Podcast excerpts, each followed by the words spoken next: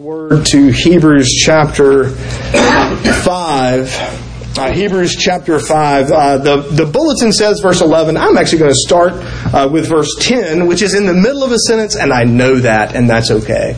Um, it will make sense uh, eventually. Uh, so if you would. Uh, if you would give your attention to the reading of God's Word, and if you're able, would you please stand as we read God's Word together. Hebrews chapter 5, beginning in verse 10, and I will stop in chapter 6, verse 12. Uh, be, Jesus being designated by God a high priest after the order of Melchizedek. About this we have much to say, and it is hard to explain since you have become dull of hearing. For though by this time you ought to be teachers, you need someone to teach you again the basic principles of the oracles of God. You need milk, not solid food. For everyone who lives on milk is unskilled in the word of righteousness since he is a child.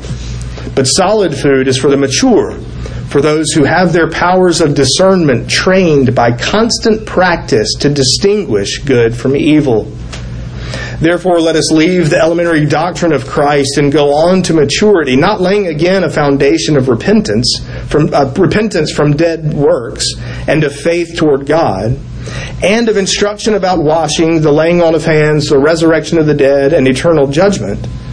And this we will do if God permits, for it is impossible in the case of those who have once been enlightened, who have tasted the heavenly gift, and have shared in the Holy Spirit, and have tasted the goodness of the Word of God and the powers of the age to come, and then have fallen away, eh, to restore them again to repentance, since they are crucifying once again the Son of God to their own harm and holding him up to contempt. For land that has drunk the rain that often falls on it and produces a crop useful to those for whose sake it is cultivated receives a blessing from God. But if it bears thorns and thistles, it is worthless and near to being cursed, and its end is to be burned though we speak in this way, yet in your case, beloved, we feel sure of better things, things that belong to salvation. For God is not unjust so as to un- overlook your work and the love that you have shown for His name in serving the saints, as you still do. And we desire each one of you to show the same earnestness, to have the full assurance of hope to the end, so that you may not be sluggish but imitators of those who through faith and patience inherit the promises. The grass withers and the flowers fade, but the word of the Lord stands forever. Would you pray with me? Uh, we pray, O Holy Spirit, as we come to this, which you have inspired this unknown writer to record for us, and which is itself has, which in itself has has difficult to understand phrases and references would you give clarity? Would you give understanding? Would you open our hearts and our minds to hear, to embrace, and more importantly, to grow in our love for Christ? For it's in His name that we ask it. Amen. You may be seated. So, one of the things you'll notice if you um, spend time digging around on, on other church websites like I do from time to time uh, you'll discover that, that there's a trend, and it's not new. It's it's really it's not even really all that recent. It's been around plenty long, but there is a trend among churches to to talk about to use the phrase, the term worship experience.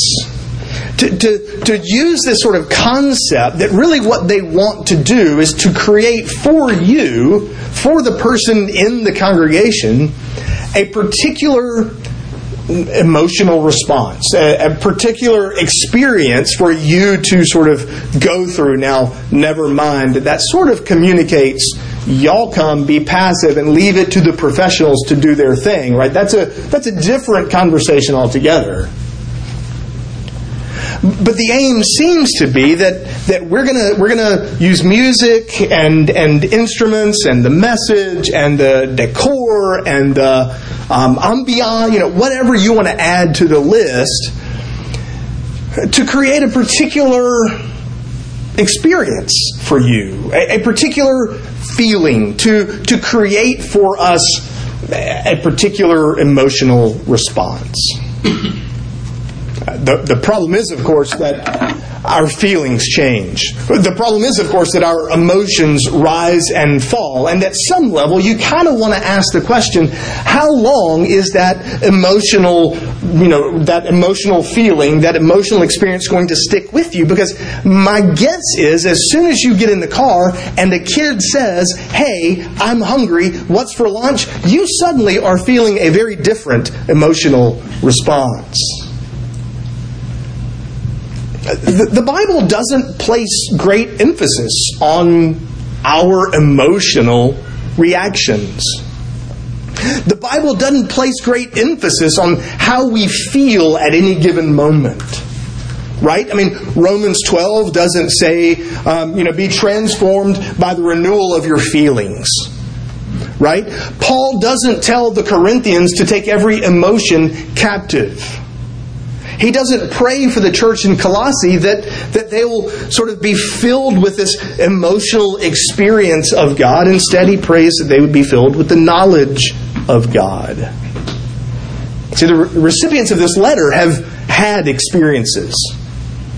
They've had feelings. They've experienced something. They've, they've, they're, they're connected to the church. They've, they've left Judaism, Judaism in, in some way, and they're now in danger of, it seems, returning, of, of giving up. They've had some emotional experience in the past. But our experience isn't enough. And the writer of this passage, the writer of Hebrews, recognizes that. And it's in light of that that he that the writer issues a rebuke, a warning, and an encouragement to his readers. We see the rebuke in verses at the end of, of chapter 5, the writer, and this is why I started in verse 10, which was in the middle of a sentence, the writer begins to talk about Melchizedek. Melchizedek will come up again at the very end of chapter 6 and is the focus of chapter 7.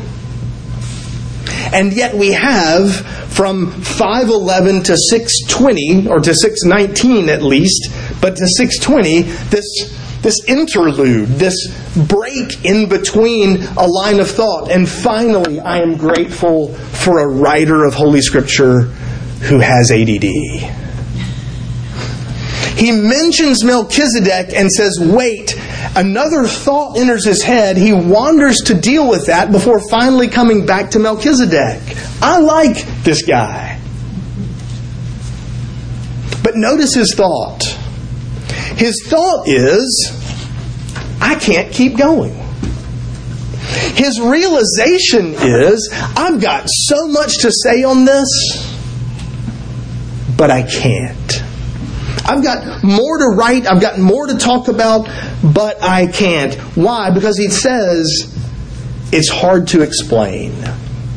Now, there are, of course, multiple reasons why things might be hard to explain.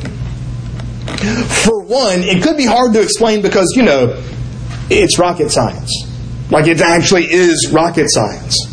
And, and, and for 99.9% of us out there, that is hard for us to understand. It's, it's, it may be hard to explain. Things are hard to explain because the subject in themselves is a difficult subject. I watched Convocation at Covenant. I'm, I'm a big fan of pomp and ceremony right? And so when you put a bunch of academics in their robes and their their cool doctoral hats um, and up on a stage and, and you're playing bagpipes, I'm going to watch. So I watched Convocation from Covenant College. It's on YouTube. You can go do this too um, in your copious spare time. Um, and, and while introducing a new biology professor, President Halvorson read the title of her dissertation and then went, I have no idea what I just said amino acids and membranes and things like that. He's like, yeah, I, I don't, I read this. He's like, I don't, I don't know what I just said. Some things are hard to explain because they in themselves are difficult subjects. Sometimes things are hard to explain because the audience is unable to handle it. The subject itself may not be all that difficult, but the, the audience, the listeners, the, the people sitting there to whom and for whom you're trying to explain this thing, you realize they're not going to get it. Now, in this case, it's not because they're not smart. It's not about their lack of innate ability to understand it. Because he, he goes on to tell us exactly why they're not going to get it. It's because you are dull of hearing. You've, you've let your, your hearing, your understanding become dull because you haven't been developing it. You haven't been training it. You haven't been using it. The problem is they've allowed their hearing, their understanding to become dull through the lack of use. They should be teachers, but they need teachers. They should have grown beyond the basic principles of the oracles of God, but they haven't. They should be eating steak and barbecue and burgers and ribs. They're drinking milk. See, the reality is, nobody nobody thinks twice about a, a 12 week old getting all of their nourishment from nursing. But a 12 year old is a different matter. That's the point. They're not new converts. They're not new babes in the faith, as it were. They should be teachers. They should have grown. They should have matured, and they haven't. They're, they're still immature, but they're far too old in the faith to be immature. They're drinking milk as a 12 week old, but they're 12 year olds. They're too old to be still nursing, to be getting all of their nourishment through nursing. And you can see in verses 13 and 14 the the illustration that he gives, that the writer gives us, to the, the comparison, sort of the, the picture of what he means by milk drinkers and solid food eaters, right? He distinguishes between the two. The milk drinkers are those who are unskilled in the word of righteousness who don't know what to do with God's word. They, they know it, they, they have a knowledge of it, but they don't know what to do with it. They don't know how to how to apply it. They don't know how to, to, to use it in life. They don't know how to make connections, perhaps, from one passage to another. They're unskilled in the word of righteousness. Those who are, are solid food eaters are those who are supposed to have their powers of discernment trained by constant practice so that they can distinguish good from evil. That is, that is both ethical good and evil, right and wrong. It's also um, objective, practical good and evil, uh, truth and error. The words actually kind of mean both. They're people who are supposed to be able to recognize good and evil, who are supposed to be able to distinguish between truth and error. And that practice, that, that, that state, that ability to eat solid food comes in this case with practice. Are you unskilled in the word of righteousness? You may know it, you may, you may read it, you may even be able to, to recount it, but do you know have you trained yourself to distinguish good from evil? Do you know how to work with it and apply it and understand it correctly? Because isn't that really sort of a mark of people who want to sail along from experience to experience? I really don't do a whole lot between these two experiences. I just need one experience and hopefully it'll last me until the next one. If that's sort of sort of how we're marked out, if that's the, the mark of Christianity today, then it should be no wonder to us that the church is collapsing. To use way too strong a word, quite honestly. You do know I believe the church will never die, right? You do realize the church is not going to fail. Perhaps you say, but wait, didn't, didn't Jesus to tell us, didn't Jesus tell us to have faith like a child? There's a difference between childlike faith and childish faith, and that's the distinguish the writer of Hebrews wants to make. That's the argument behind Hebrews 5 11 to 14. There's a rebuke. There's also a warning, and we find it in verses 4 to 6. I don't know if you've ever watched anybody who's um, out for a jog, and, and this would be me, by the way. I, if you've ever watched me jog, this question will, I guarantee you, will come up in your head at some point. If you ever watch somebody out for a run through the neighborhood, they're out for a jog, and, and they stop. And you don't know if they're stopping because they're just sort of catching their breath for a minute and they're going to start back up again, or if they are, are just in over their heads and realize they've run as far as they can run and they're actually stopping. They're actually going to quit running altogether. See, the reality is, they, they, both of those things start the same way. Both of those things look exactly the same in that moment. One stops running just to catch their breath and get going again. One stops running to stop running. That's part of the, the picture here in Hebrews chapter 6. That when people stop running, as it were, in the faith, you don't know whether they're just taking a break, taking a breath, or whether they're about to give up altogether. And the reality is, you can't tell the difference until it's too late. You can't recognize the difference until, until it's already too late. To steal from one commentator, you can't tell the difference between someone who's backsliding for a moment and someone who's giving up completely. They look the same initially. Both start the same way. And so it's in light of that in verses 4 to 6 that the writer actually warns against apostasy. Now, this is where I kind of have to let you into the sausage making that is that is sermon writing. It is not lost on me the irony that a passage that warns against lack of understanding is itself difficult to understand. There are phrases and parts and aspects here that, quite honestly, he could mean this, he could mean that. The reality is, it, it, in the grand scheme of things, it, it doesn't matter because his, his aim, his intent is clear regardless. And that's actually true of verses 4 to 6 and of verses 1 through 3. And, and even if some of the specifics aren't clear, the intent is. Because you read in verses 4 through 6 about people who, who started and gave up.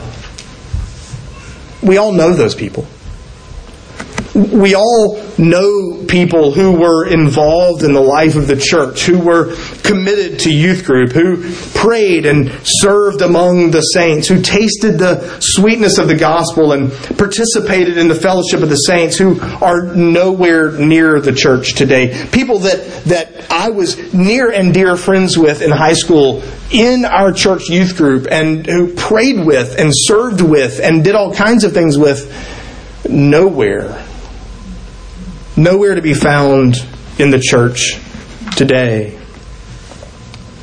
They had once been enlightened. They had tasted of the heavenly gift.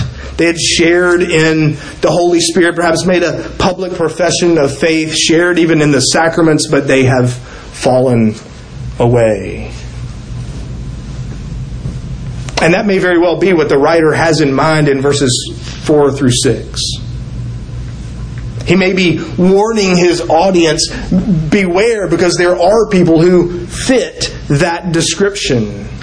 It's possible he's actually making a reference um, back to uh, ancient Israel and to those who left Egypt and, and gave up before getting to the promised land, as he did in uh, a sermon application earlier in the book whatever the case, his, his warning is real, that apostasy is a very real danger. One that we need to train ourselves to avoid. I know what you're thinking, but hold on a second, Jeff. I thought I thought you here at Grace Covenant believed that once you were saved, you're always saved, that you really can't lose your salvation. In fact, in fact, you call it the P in TULIP, right? Perseverance of the saints. You argue that, and you'd be absolutely right, that those who are converted, that those who are truly saved, cannot and will not lose their salvation. And again, as I've said so many times before, it's a question of who is truly saved. Walking an aisle, praying a prayer, raising a hand doesn't convert you, doesn't make you a Christian. Trusting in Christ and Him alone is what saves you.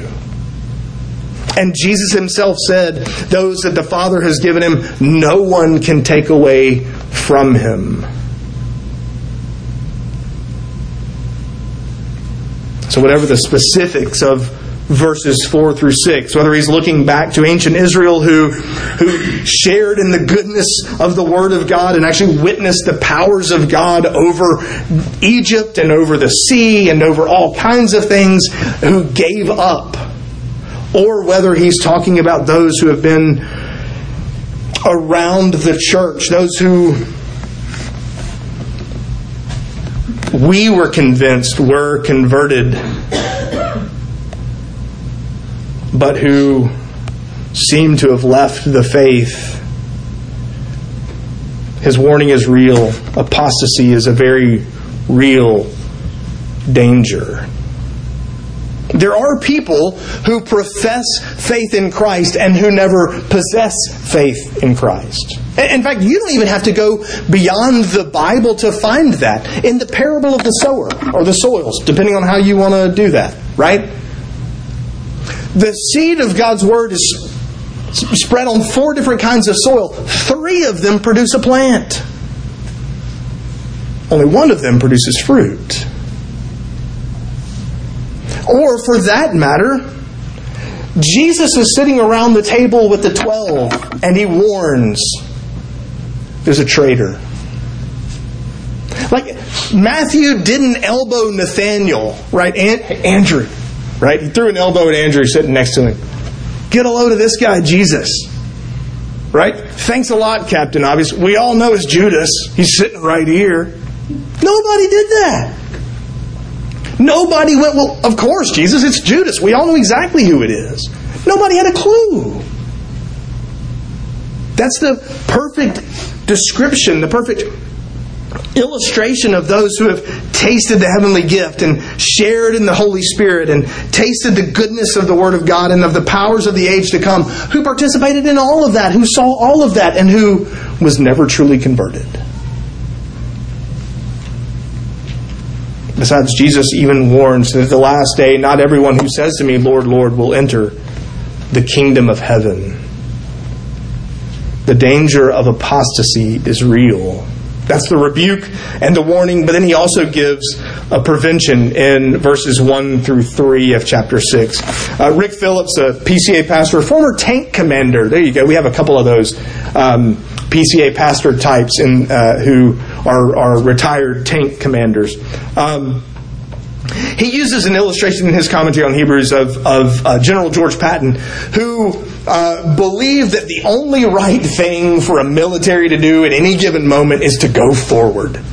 And in his words, I hate paying for the same real estate twice right? And so, as long as you're advancing, as long as you're going forward, then you're doing the right thing, taking more and more land. And that, of course, was a, a significant influence in the defeat of Adolf Hitler. Well, in many ways, that's the prevention for apostasy.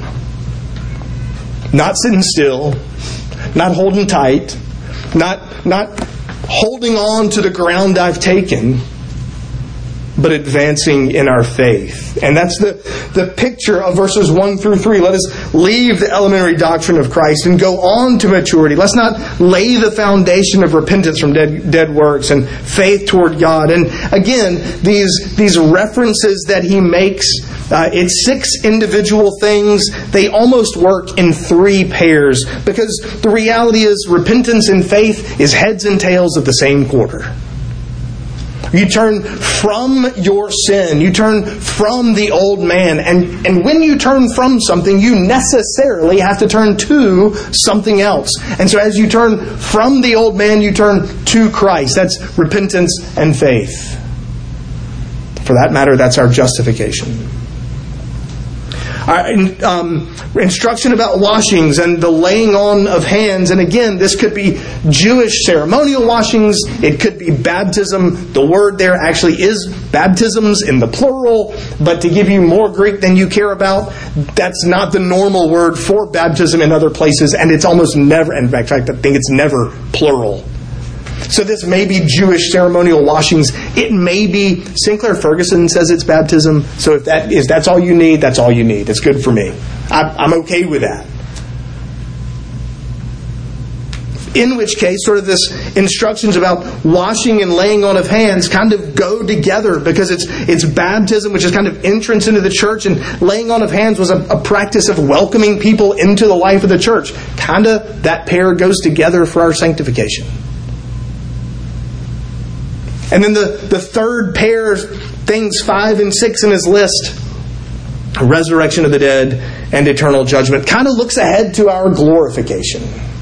Those are the, the elementary doctrines of Christ, if you will. Those are the ABCs of the Christian faith. And the writer says we need to grow beyond these. Now, don't think that what the writer really wants you to do is to disdain justification, sanctification, glorification, to disdain repentance and faith, to disdain baptism and church fellowship, to disdain a, a knowledge of and, and anticipation of our resurrection, he, he, our resurrection and final judgment. He's not, he's not trying to say, okay, leave those behind, those don't matter.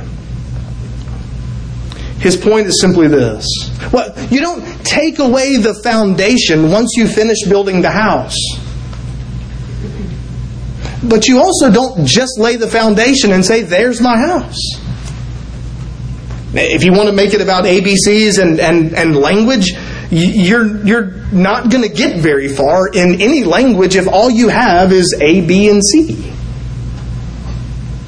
But you also can't throw off A, B, and C once you have D, through Z. A child that never grows beyond milk has something wrong. How much more those of us who are spiritually malnourished and never grow beyond spiritual milk, never are able to eat the solid food of the depth and, and of God's Word. I'm not going to argue with General Patton and military. I, I, have no idea, and I'm not the least bit qualified. For that matter, I'm not even sure I'm the least bit interested. Um, that may very well be true of, of the Army. Let's go ahead and keep taking more and more land. But I believe it's true for the Christian. That we must always be advancing, always growing lest we remain stagnant. And the, the danger of, of resting on past experiences rather than this continued growth is that you really can't tell the difference between pausing to rest and giving up completely. Let me make a couple of applications, come a couple of sort of particular applications from this passage. Uh, the first is one that I've made before, although I think it's been a while. The words theology and doctrine aren't bad words. Biology is the study of bios, life. Theology is the study of theos. That's the Greek word for God. It seems like studying God would be something every child of God would long for.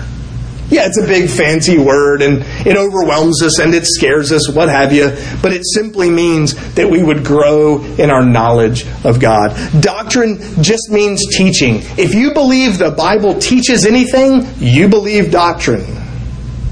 And so when we dismiss doctrine as unnecessary, when we dismiss theology and doctrine as, as bad words, and really all that matters is that I, I, I love Jesus and I love other people, I don't need to grow, I don't need to change, this is all I need, then you're saying, then why bother getting to know this Savior I love so deeply?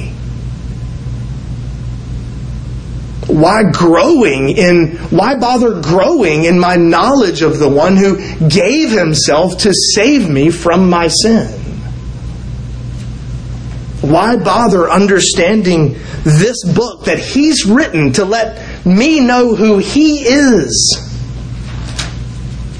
Why bother growing at all Theology and doctrine aren't bad words. They simply mean I want to grow in my knowledge of God and my understanding of what He says about Himself and His love for me in His Word.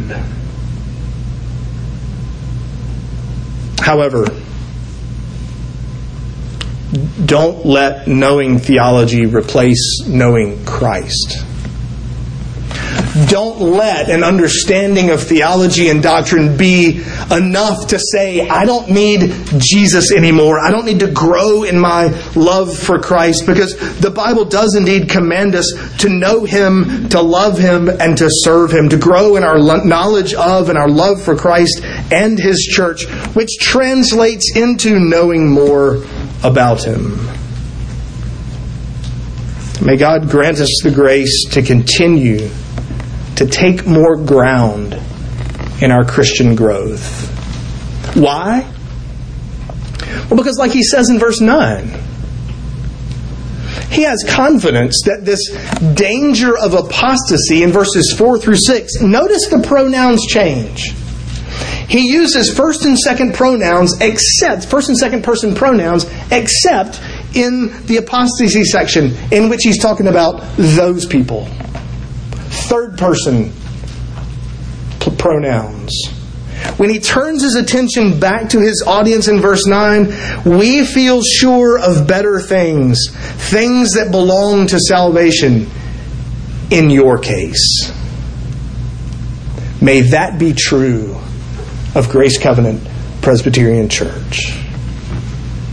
Let's pray together.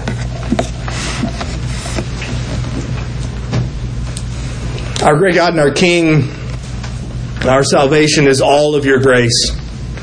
Uh, we are unworthy in and of ourselves, uh, fallen, broken, rebellious sinners who have, by your grace, uh, been called to saving faith in Christ. May it be that your love for us fuels a deeper desire to grow in our love for you and therefore to know you better, to know you more, to understand this book that you have recorded for us about yourself and about your relationship to us, to know that better and understand it more rightly, more accurately, so that we might then take the truth and hope and goodness and sweetness of the gospel to those around us. We pray all of this in the name of Christ our Savior. Amen.